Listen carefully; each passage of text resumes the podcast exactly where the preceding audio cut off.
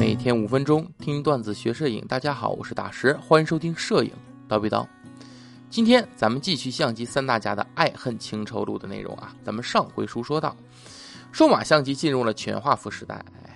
代表呢是在二零零二年，当时的这个日本京瓷公司啊上市了采用幺三五画幅感光元件的数码单反相机啊，就是这个是飞利浦给它做的传感器，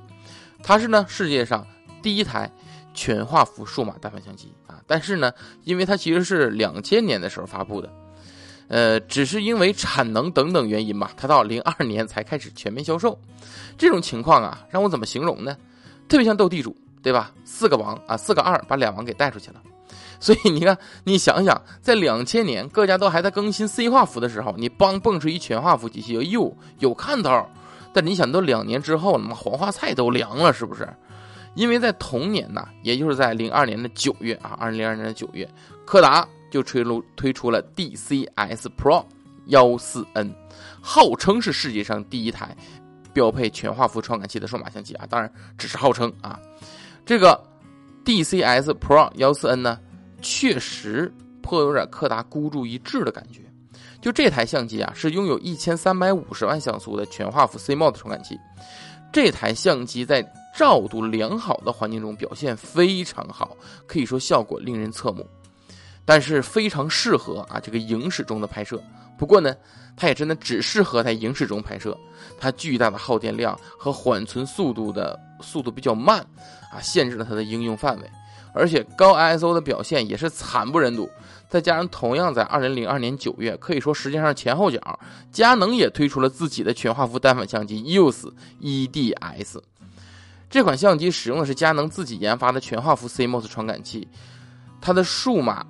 这个像素达到了一千一百万像素，也是佳能第一款全画幅的数码单反相机。EOS EDS 的机身是基于佳能传统的单反相机 EOS EV 设计而成的，从 EOS EV 上继承了坚固和防尘防水的全密封设计。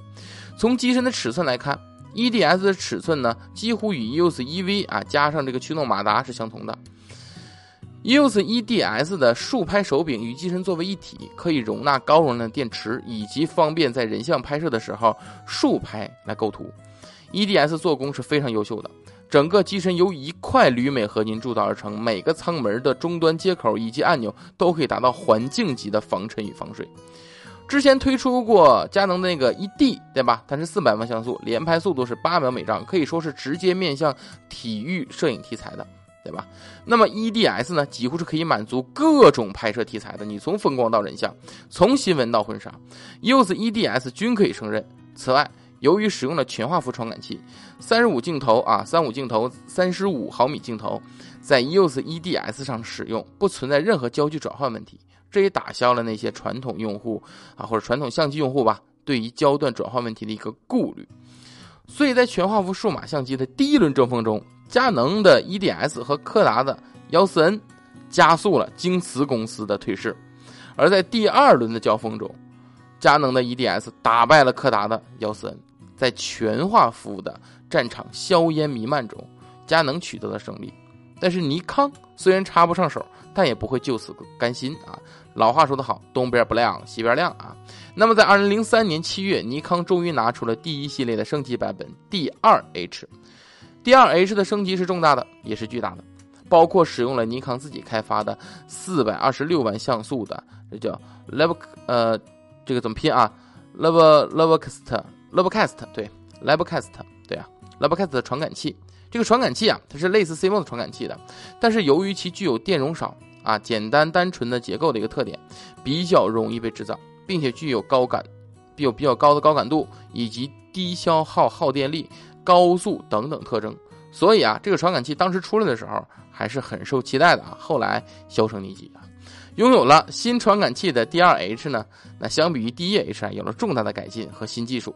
除了传感器之外，还有全新的十一点自动对焦系统，以及新一代图像处理引擎，新的外部环境白平衡传感器、方向传感器、RAW 加 GPG 格式的拍摄、巨大的二点五英寸、二十一点一万像素的 LCD 显示屏、一块新的重量轻的锂离子电池啊，它是可以在相机里读出信息的，以及 USB 二点零，以及配合新一代闪光灯的闪光系统等等等等。更让新闻记者振奋的好消息是，用户还可以选配无线传输那个蓝牙模块啊，不是蓝牙，是 WiFi 模块，无线传输的 WiFi 模块。所以呢，你可以把刚拍好的照片啊，自动以 FTP 方式传到服务器上。如果无线信号中断的话，图像也会自动保存到 CF 卡上，并且尝试重新连接服务器。D2H 完全就是瞄准2004年冬奥会啊，2004年那个奥运会来的。所以是以新闻和体育记者为主要用户的